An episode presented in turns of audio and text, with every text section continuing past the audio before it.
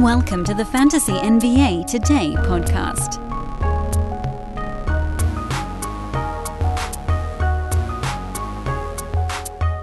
And a happy Monday, everyone. Welcome back to another week of Fantasy NBA Today. I'm your host, Dan Besbris. We roll through off-season week number three.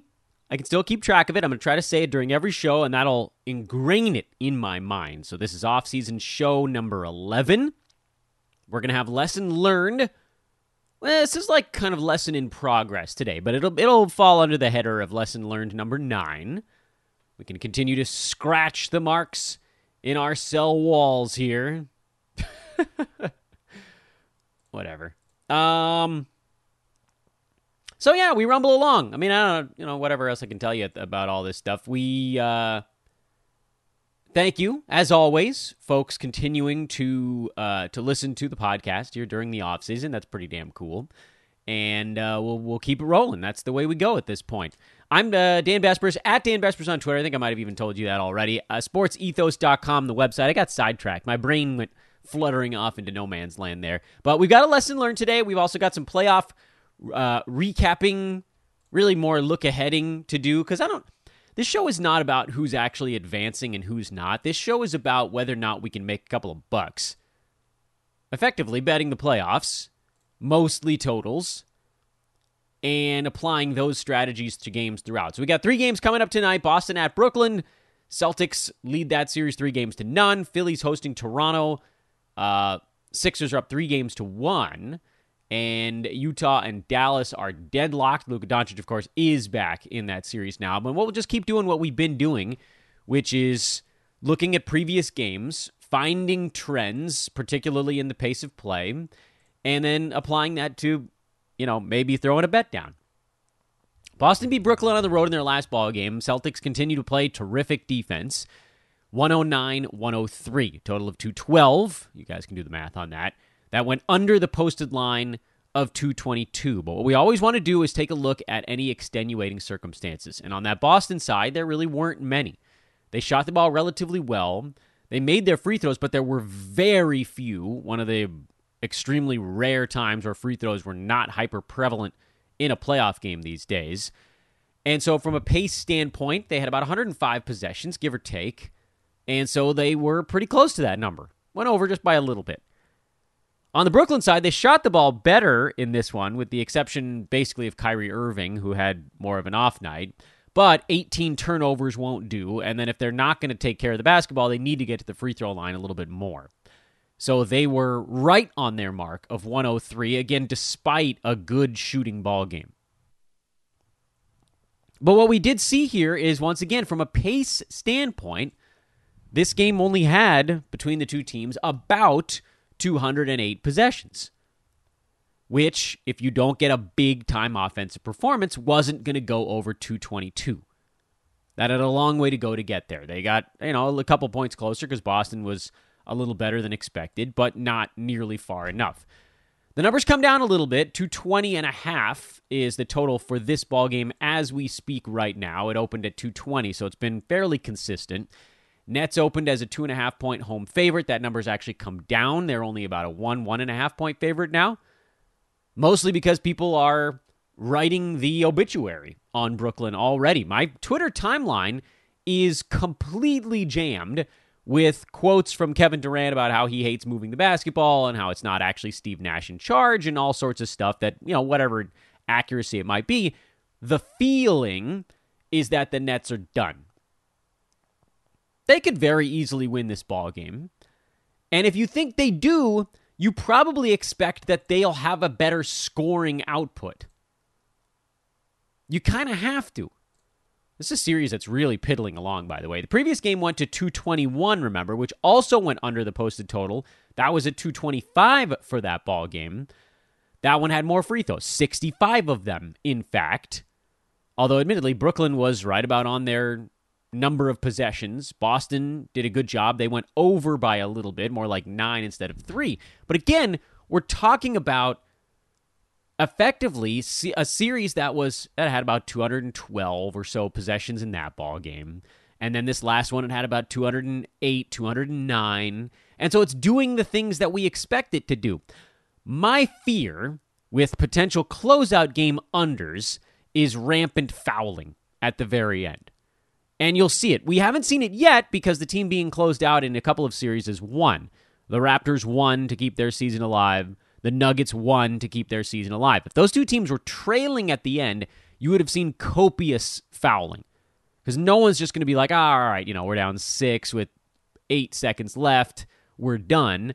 They're going to foul again. They're going to run up. They're going to take a three pointer. If they make it, they're going to foul again. They might even take the foul, even if they miss the three pointer. They might end up losing by 10 or 12, but they're going to give the opposition for six free throws where maybe in a regular game, a non closeout playout game, or even a regular season game, they might have only given them two.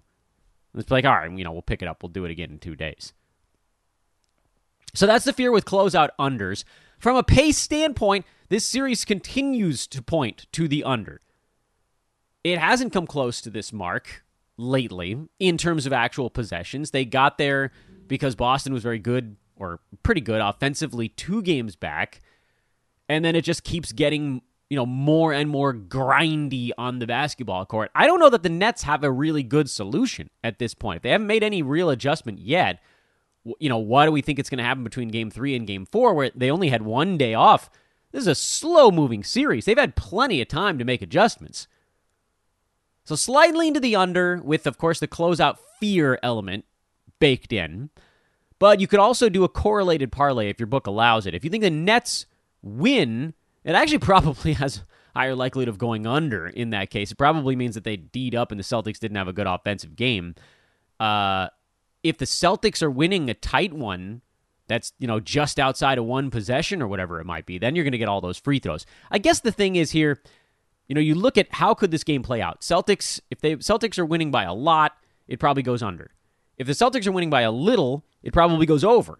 If the Nets are winning, it's probably on its way to an over actually as well because it probably means that they, you know, were scoring points. And so you kind of look at it like, all right, there's about two out of four prob, you know, possible game paths here and it's kind of split 50-50 on which would lead us to an over and which to an under where in normal circumstances i wouldn't have the you know if nets are losing by five or six will they foul a whole bunch? That wouldn't really be on the table if it wasn't a closeout game. So you add in that extra element and it does freak me out a bit on the total. But again just from a pace standpoint we haven't gotten anywhere near 220 especially with the way the celtics are playing defense on brooklyn Kevin Durant was better in the last one, and I still, you know, we're three games in. We haven't had that one where KD and Kyrie have both looked really good at the same time. Maybe that's this one. We keep thinking it's going to be at least one of them, and running out of chances for it to be one of them. Ever so slight lean to the under. As usual, no real lean on the side. Philly, Toronto, at some point, they're going to get this total low enough. At some point, uh, they keep bringing it down and it keeps going under. This line today is at 211. Uh, and it's possible now that they might have finally gotten far enough. The last game between these two teams uh, was 112 or 110 102 so 212 was the total it, it just barely ticked under the final the closing line of 213 and a half and I think that was one of those ones. I might have even said that I thought maybe because of how slow the previous game. I'm trying to remember what the hell we talked about on the Friday podcast. I truly don't remember what what was said. What I did note was that the pace was so crazy slow in that first game in Toronto that even with overtime, it didn't get to the posted number.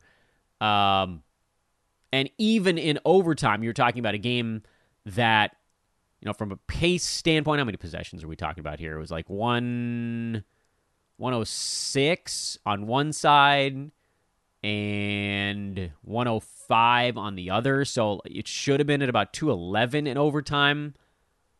In overtime, we're talking about here. So I think I still said there was room for an under, and it did go under, um, but barely because they got to that 211 basically that we were talking about with possessions, and it was in overtime, so this one moved a little bit quicker.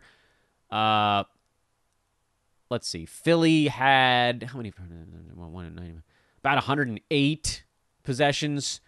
Toronto got a bunch of free throws. That was very useful. Pascal Siakam had a big ball game. Their possession number was much higher. Much higher. It's not entirely clear how. They out rebounded Philly by five. Four fewer turnovers. So I guess that's about nine. If you want to talk about it just from like a general standpoint of how do you add a few extra possessions in a ball game. Um, but they were up at about like 115, 116, which is yeah, I mean, I guess it's about nine more. that's basically what they won by. Doing the math that way. So uh, that one actually, believe it or not, went under because neither team shot the ball well, but the game did go a little faster. Toronto was able to put their pace into it a little bit. Here's the interesting thing the bet here on game four, five, we can count, is Again, that line is Philly by seven and a half, total of 211. Yeah, it's a 211 right now. Last one ticked over by a hair, but it was fast enough to go over by more than that. So there was this kind of rebounding after game three was just painfully slow to a game four that had a little bit more pace to it. Was it because Freddie VanVleet was out, so Toronto had to do something different. They had to get out and run a little bit. Both teams kind of got caught up in it. And then you had the 60 free throws, which also made a big deal. Uh, but Philly's been taking a ton of free throws in this series anyway. I just, you know, Joel Embiid didn't have a very good ball game. He had five turnovers. It, you know, I think there was just a little bit of a lack of focus on the Philly side. And Harden shot the ball horribly, but I, I wouldn't look at the shooting stuff because I don't think the shooting percentage is going to be all that high. And I do think you get fewer possessions when the field goal percent comes up because you just don't have rebounds and run, rebound and run, offensive rebound, short shot clock. All those things, missed shots do lead to a few extra possessions in a ball game. 212 is a pretty good number.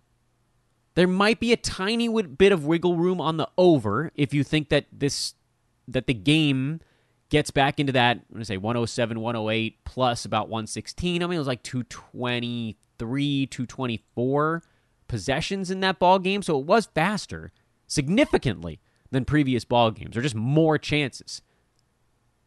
I'll tell you, I don't know. I was surprised to see a game that picked up like that, that moved a little bit quicker, sort of, t- I would say tangibly so. But if the Sixers do their thing, they're going to try to grind this thing to a halt. Are they focused? I would I would think so. But then again, you get closeout stuff. Closeout games do tick up a few four, five, six, seven, eight extra points at the very end of the ball game. So that makes me nervous. Jazz Mavs is not a closeout game, so at least we can wipe that off the board. Total right now sits at 212 and a half. Mavericks a two and a half point uh, home favorite. This one shifting back to Dallas. Luka was very good in his return, um, I would argue though that that Utah was better defensively because they could kind of use their game plan, which I, I, don't. I had to sort of throw it out, and they just weren't at all ready for Dallas spreading them out like crazy. Maxi Kleber barely got to play; he fouled out in 18 minutes. Maybe that was the difference. You couldn't stretch the floor quite the same way. Either way, Utah to me feels like they're they're hanging on a little bit. Dallas feels like they're probably getting back into a rhythm a bit as well. Um, that'd be a pretty good ball game. Curious to see what Utah's defense looks like here in Dallas. How does how does this one play out? You know, Luka back, everybody kind of getting their footing, having the main guy back in the mix. Money is coming in on the over for whatever that's worth, despite the fact that Utah won 199 in that last ball game. So there's just a general feeling that uh, the low number here of 212, which is a relatively low total for these for an NBA these days, just is too low. Um, it's worth pointing out, however, that I mean Dallas really only had about 99 possessions in that ball game, 99, 100, something like that. Utah shot 42 free throws, missed most of them. But again, you know, fewer turnovers, slightly better rebounding. That did help their cause. Rudy Gobert, there was a hack of Rudy stuff going on as well. He shot 18 of them. So that number a little bit inflated and also added some possessions to the ball game. I mean, this one was, I would argue, even slower than what it was. than the 199 final number. Turnovers were low, free throws were pretty high, and they still didn't crack 200. So, and I think Dallas plays a little bit slower with Luka because he's going to run the offense. He's going to run a pick and roll. It's not going to be as much get out and go type of stuff. Now, do the teams potentially shoot better in this ball game? Yeah, I mean that's very much on the table, but this is moving slowly. This is a slow series. Pace was about 210 number of possessions, so the total not all that far off, but boy, I mean if you don't think that there's going to be a crap ton of of fouling and to add to the the number of possessions in the ball game, I mean I could see this thing going under again. It's worth looking back at uh, some earlier games. Dallas beat Utah, remember, 126 118. That game went over the posted total by about 35 and kind of created a new under bubble because the pace wasn't anywhere near 244. Both teams just went nuts shooting the basketball. There were 64 free throws in that ball game, only 22 turnovers. It was similar to this last one, but the teams shot 49 and 57% respectively instead of 42 and 40. Folks, picture this nightmare scenario. You're hosting friends for the big game.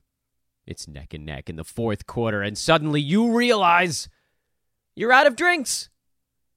Boo, say all of your friends. You start to sweat. Your friends turn on you. You're forced to go on a last second drink run and end up missing the game winning touchdown while in line. Oh no. Terrifying, isn't it? Luckily, you can avoid the drama with Drizly, the go to app for drink delivery. With Drizly, you can shop a huge selection of beer, wine, and spirits, then get them delivered right to your watch party. Compare prices across multiple stores in your area, find the best deals on game day drinks, and get back to armchair quarterbacking from, you guessed it, your armchair. Download the Drizly app or go to drizly.com. That's D R I Z L Y.com today. Must be 21 plus, not available in all locations. There were a few extra possessions, but not many. Not many. It was about 100 for Utah. They went blasting past that with 118 points. And it was like 106, 107 for Dallas, and they went blasting over that by like 20 also. These games are targeted for about a 200 point finish.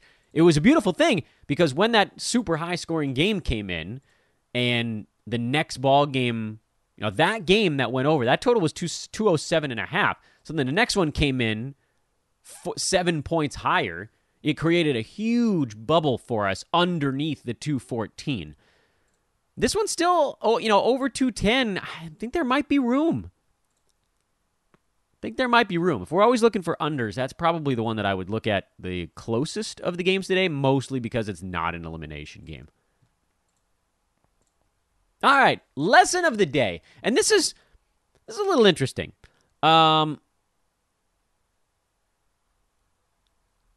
so this isn't really a lesson that you can learn from one year alone.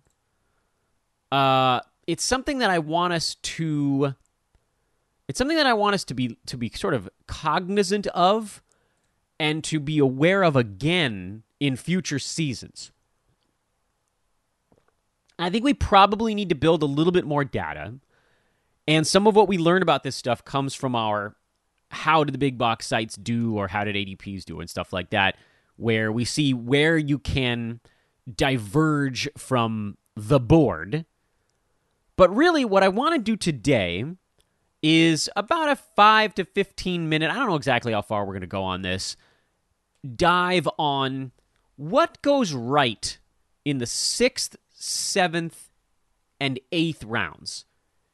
So basically, and, and this is rounding a tad because the sixth round, the first pick is you know 61, which is feels a lot earlier than the end of round eight, which is in the mid 90s. They are very different types of players you can get at 60 versus 95. But really, it, you know, it's sort of like the end of the sixth round. It's basically 70 through 100. Or at least that's what it was this year. And we can even extend a tiny bit earlier than 60 if you want to pull in some names. But what I'm looking at here, and we, I mean, we can go 55 to 95 or 55 to 100 or something like that. It doesn't really matter. The point is, how do we figure out what's going wrong with those picks? Because the fifth round, the success rate is extraordinarily high. I'm looking at a pretty damn competitive roto league I'm in, and the names in the fifth round were in the very beginning of it, Tyrese Halliburton, DeJounte Murray, Jonas Valanciunas. These were huge successes. Lonzo Ball was kicking ass before he got hurt. Robert Williams, Ja Morant ended up outperforming, not by a ton, but by some. CJ McCollum was pretty solid outside of the injury. Jerami Grant, Pascal Siakam, who we said was sort of the one hurt guy who did outperform his ADP in the in the late 50s, early 60s. The misses in the fifth round were Isaiah Stewart, Chris Boucher in this league, although he typically went later than that. This was really weird. This is weirdly early for Boucher. He, he tended to go more in the 75 to 85 range. So I don't know that I want to put him in there, but I will just because he is. And Draymond Green, who was hurt for most of the year. So Draymond missed because he was hurt. That's an easy one to knock off the board. Otherwise, that one probably would have been fine. He'd have coasted along with his do a little bit of everything stuff. Uh, but the ones that didn't work, that weren't injury related, were Isaiah Stewart and Chris Boucher. So keep those in the back of your head. Again, 10 effectively were going to hit in that round. 10 out of 12, and then a couple of injuries sidelined two of them. Round six, Darius Garland, Terry Rozier, DeMar DeRozan, Malcolm Brogdon, Kyle Lowry, Derrick White, Rob Covington, Jakob Poeltl, Gordon Hayward, Collin Sexton, Jarrett Allen, Norman Powell. It's a very similar story in round six. Garland hit, obviously, you know, buttressed, buoyed by injuries to both Collin Sexton and Ricky Rubio. So he had all the guard stuff to himself, but he was probably going to hit anyway, or at least he was going to be very close to it. Terry Rozier, big hit. DeMar DeRozan, big hit. Malcolm Brogdon was rolling, and then he got hurt. Kind of the same old thing with him. Kyle Lowry, not so much. I think we can effectively say that, right? He wasn't very good. And I want to make sure you guys remember Kyle Lowry is the one guy I said was literally too old for the Dan Besbris old man squad. Although, uh, I think at the end of it all, his per game value was 65. So he wasn't like he wasn't a big miss. It felt worse than it was for Lowry. But we'll move on. Derrick White, uh, he was doing relatively well. Then he got traded, so that one kind of sidelined that one. Rob Covington ended up with a pretty good year when all was said and done. Poeltl was good. Hayward injury. Sexton injury. Although th- I still felt this was too early for him. Jarrett Allen was great before his injury, like great, great. And Norman Powell, trade and an injury. So it's kind of the same story.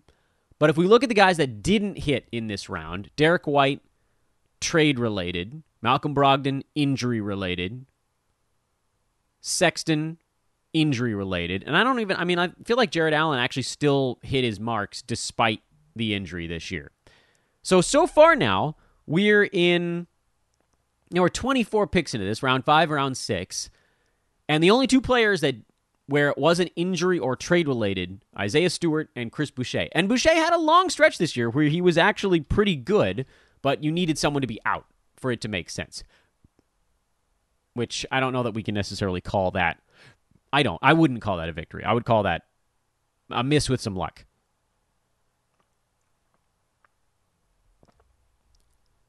Now things start to get a little bit more hairy. Round seven, round eight, the hit rate goes down. Here's round seven from this league Zion, Kyrie Irving, Mitchell Robinson, D'Lo, Conley, Bogdan, Bogdanovic, Kemba Walker, Andrew Wiggins, Jonathan Isaac, Marcus Smart, Buddy Hield, Kevin Porter Jr. Zion, miss. Kyrie, I don't know, whatever the hell you want to call it. Whatever you were trying to do there, you probably knew what you were going to get into. Mitchell Robinson, I'll call that a hit. D'Angelo Russell hit, Conley hit, Bogdan hit, Kemba miss, Wiggins. I don't even know what Wiggins was. Call him a hit. He was durable again. Jonathan Isaac miss, Marcus Smart hit, Buddy Hield hit, Kevin Porter miss. So that one kind of went. That one went seven five hit miss. Let's talk about the misses. Zion didn't play. Kyrie mostly didn't play. Kemba looked like he might play, but we could say it was because he got aced out, but it was more complicated than that. He was just too old. He didn't get minutes and he wasn't aggressive. Jonathan Isaac injury and Kevin Porter Jr. Uh, percentages. So the story is similar here in round seven, but with a couple of tweaks. Kemba Walker, I think, is one we have to put in with Boucher and Isaiah Stewart as someone that just flat out missed, despite getting opportunity at the beginning of the year. And Kevin Porter was one that, I mean, we did a, I practically did a whole show on why he shouldn't be drafted inside the top 125, and yet there he went anyway. But he goes on that list as well. So add two more names to the non-injury list. Taking chances on Zion, Kyrie, things like that. I mean, you you knew you were rolling the dice. I still don't I can't believe Jonathan Isaac didn't play this year, but otherwise everything went okay. Finally, let's do round eight. Ben Simmons. There's a lot to say there. Daniel Gafford, I think I'm going to call it a miss. I know he had a couple of stretches where he was pretty good. He was good early in the year when the job was only his. He was number 130 on a per game basis, which is fine, but there was a, there was definitely a hope for more. And he was kind of in that like 85 95 range when he was the only center. So, you know, fine, but if you're drafting him here, you were hoping that this was something that might stick a little bit longer term. So uh, he's a tough one. He's like right on the borderline. Kelly Olynyk, miss. Sorry, guys. Uh, Brook Lopez, he's a miss, but again, injury. We'll talk about it. Evan Mobley, big hit.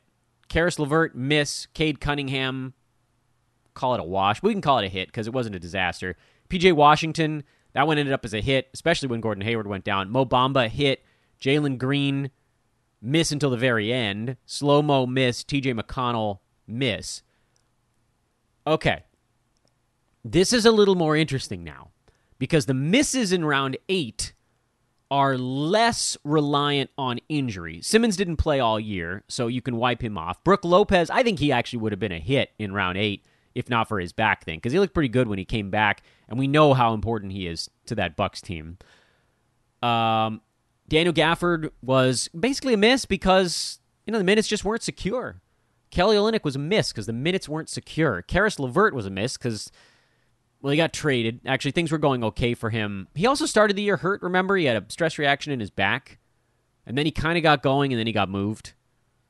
So a lot of lot of factors with Caris, although again, you know, overall his fantasy game is not as good as it looks outside of points leagues.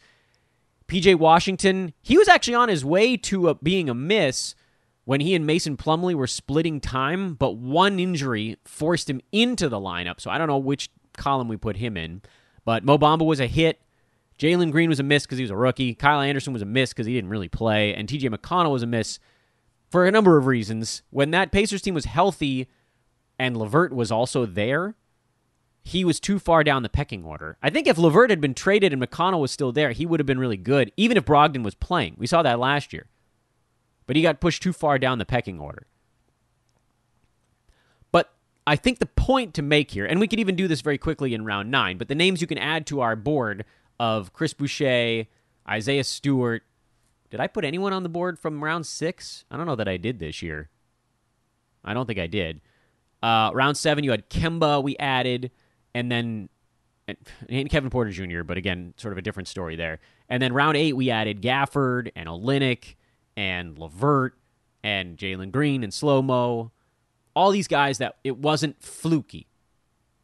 Round nine, it's kind of the same thing. Nerlens Noel just didn't have opportunity. DeAndre Hunter didn't have a good fantasy game. These are the these are the misses in round nine. Nickeil Alexander Walker, I, I don't I don't even know. Uh, Jordan Clarkson, just its fantasy game thing. Evan Fournier, opportunity. Larry Nance, injury and opportunity. Duncan Robinson, just wasn't very good this year. Keldon Johnson ended up good after the All Star break. But what I think we're noticing, and I know that that was a needlessly long, that was like a seven minute tour down 50 picks in a roto league. But the point that I wanted to make with all of that was, particularly as you get into round, and, and it, a little bit in round five and six, I wanted to include them because it does happen as early as in the 50s where something just implodes. The main reason, as you look at those names that I that were not injury related, And some of the injury stuff you could predict. Like you knew Malcolm Brogdon was going to get hurt. You knew Gordon Hayward was going to get hurt. Those guys always get hurt. Always. Mike Conley's always going to miss some games for injury. The guys that were not successes because of injury, some of them we could have foreseen. Kyle Lowry missing some games. Oh, they actually ended up in what? 60 No, was it 61? something like that. So, eh, feh. like again, older, that kind of deal. Too old. But if we forget about the injury stuff for a minute, and you can't forget about it entirely because it's going to hit you at some point. You know, if you if you drafted Brook Lopez in the eighth round, you know, it sucks. He was going to be a hit. Remember that for next year. He was going to be a hit. He's not washed. They still love him. He's still the starter. But if we're looking at the guys that either hit or missed, starting basically from round seven, you know, we could say pick 73, but again, it's ballparking at that point. The ones that missed for non injury, non vaccine, non fluky type reasons missed mostly because of minutes and opportunity. Chris Boucher didn't have opportunity when the when the Raptors were healthy. Isaiah Stewart didn't have the minutes.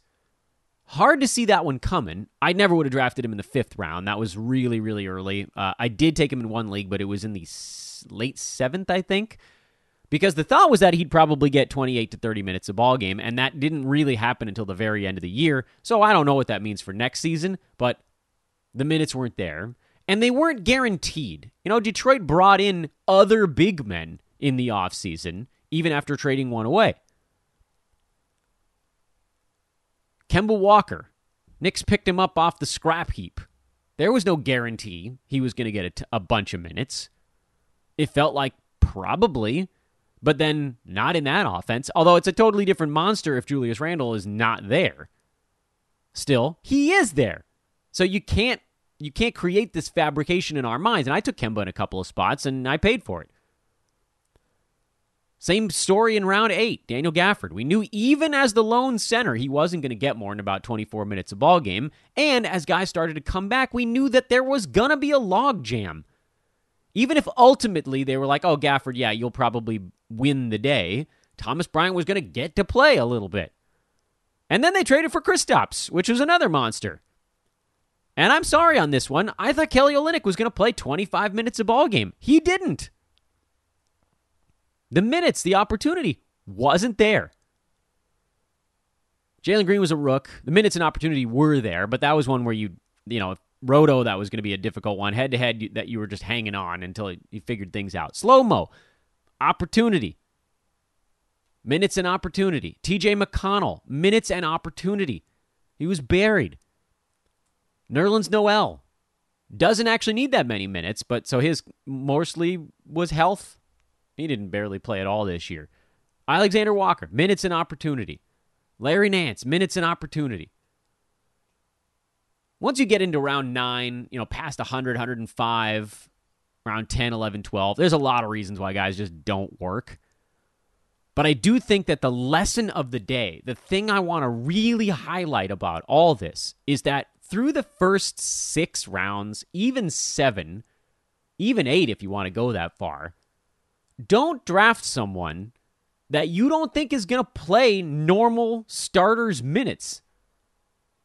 And they're still out there, by the way. And all of those guys don't always hit. Now they they're going to be misses of guys playing starters minutes. You can see some of them coming. RJ Barrett, going in round 10. He's going to play starters minutes, but we know enough about his fantasy game to know what does and doesn't work. But, you know, taking a shot on, sorry, this one's on me, Larry Nance in the ninth round in some spots was dumb. That was dumb looking back. I love Larry Nance and I love his fantasy game, and you're seeing what he's doing healthier now with the Pelicans. And we saw what he was doing when he had some wiggle room and Portland finally let him play a little bit. But we knew he was starting the season behind Jusuf Nurkic. And Rob Covington was going to be the stretch four. We knew he wasn't going to get starters minutes right out of the boat. That a best case scenario was like 23, 24, 25 to begin and ramping up slowly. And sometimes that's worth it. But at that juncture, where he was drafted in this particular league, just looking at guys that were still on the board, Al Horford was still out there, starters minutes. Lauri Markkanen was still out there, starters minutes. You can look at the wins in each individual round. And by the way, they get few and far between after about round 10.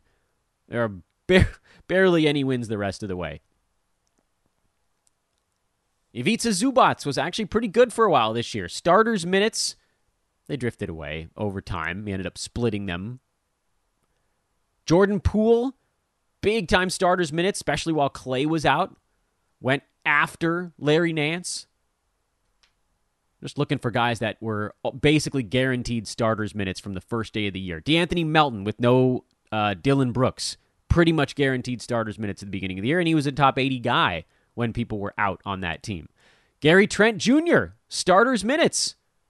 Desmond Bane, starters minutes. I hate to say this one, but Kyle Kuzma, Seth Curry, starters minutes. Scottie Barnes, we didn't know he was going to be that good, so I don't want to beat us up about it. Who had guaranteed starters minutes and what was the hit rate on those guys? Because the number of players, once you get past round 12, there are barely any starter minutes left. Some guys that ended up with it that we didn't know Tyrese Maxey, I dropped him early in one league. That's my idiotic drop of the year. Only once. Did it only once. Will Barton went in the 14th round. He had starters minutes, and he had a really good like first three months, and then kind of ran out of gas. We talked about Bane already. Bobby Portis wasn't going to get starters minutes, but he ended up with them, so that was something. A couple games in. But basically, what I'm what I'm telling you guys is that in the eighth round, there are still 10 to 15 guys on the board, even by the middle or the end of it, that are going to get starters minutes. Miles Bridges, starters minutes, went in the ninth round in this league. Wendell Carter Jr., starters minutes. Harrison Barnes, starters minutes. If you're looking for, and I know we always want to take shots on guys, shots, take a shot, go for somebody that we don't know how much they're going to play, but if they do, wab- wabamo. And that's fine and all. But not that many of those guys worked out between the ninth and the end of the draft. The take a shot guys pretty much all ended on the waiver wire. I'm literally trying to find any that didn't end up on the waiver wire that I would classify as a take a shot kind of guy at that point in a draft. I really, I truly don't know. I truly don't know. They pretty much all ended up on the wire. Is Scottie Barnes maybe the take a shot guy that didn't? Tyrese Maxey maybe was the take a shot guy that didn't. That's good. That's two out of about 50. So the lesson of the day is specifically starting, I mean, really anytime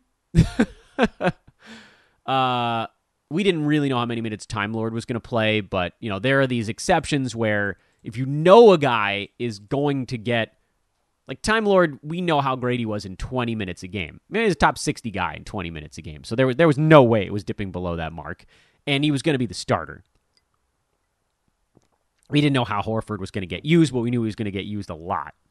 And then we found out, and it was awesome. By the way, have your drafts really close to the start of the season because that also makes some of this type of judgment call stuff a little easier. Uh, but round five, round six, seven, eight, nine, really nine. Once you get past nine, there just aren't that many options left at that point. But the whole damn way through, if you have someone out there that doesn't have the worst fantasy game on earth, because there are starters mixed in there where you're like, no, I, I can't. Like Reggie Jackson in a league that counts field goal percent, despite knowing he was going to get starters minutes, that was always going to be a little bit of a long shot. Saddiq Bey, kind of the same story, starters minutes, but fantasy game wise, this was going to be a tough one. But you've got these options. You've got, you know, from pick, it's hard to I, can't put an exact number on it, but the end of the round end of round 7 is pick 84. And I would argue that in this draft and in most drafts after about 85 90 picks, there's probably 10 to 15 starter level guys left. And you're not going to get all of them. They'll get scooped up at some point. I don't think there was a single one in the 15th round of this draft that actually had any kind of starters minutes attached to them. Yeah, there wasn't a single one. None of them. I don't think any of those dudes ended up stayed on a fantasy team. Bobby Portis went in the 15th round, and that one only stuck because uh, Brook Lopez got hurt because he probably would have been on and off of rosters a little bit. I mean, we're talking like one guy in the 14th or two guys in the 14th. So there aren't many once you get that deep into a draft. But round eight, round nine, round 10, there's usually three, four, five or more guys set to play starters level minutes that are still on the board for you. Again, it's not a be all end all kind of deal here, but the lesson of the day is if you want to dodge misses in the fifth, sixth, seventh rounds, don't take a guy whose minutes aren't secure. And if you want to hunt for some guys that are likely to overperform a little bit, look for someone who's going to be playing starters minutes. It's a really easy starting point. I'm trying to let's simplify. We can always try to be the smartest person in the room. That's out there. But let's do that starting at round 11. Okay. That's your Monday. Hope you enjoyed that. Tomorrow, you know, I might break down a team tomorrow. I feel like I want to do a team. I also want to talk to some people, get some lessons from everybody else again. We've only had uh, lessons from Matt Klauser on the show so far. That's not enough. Whatever. I'm Dan Besbris. This is Fantasy NBA Today, a Sports Ethos presentation. Have a lovely Monday. Enjoy the playoff games. We'll talk to you guys tomorrow.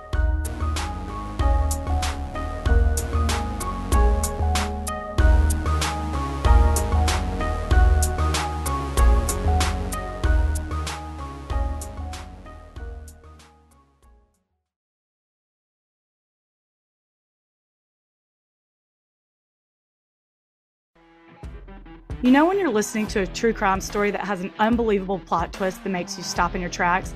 That's what our podcast, People Are the Worst, brings you with each episode. I'm Rachel. And I'm Rebecca. We're identical twins who love true crime cases that make you say, didn't see that coming, and we hate the people responsible for them. Listen to People Are the Worst now on Apple, Spotify, or wherever you get your podcasts.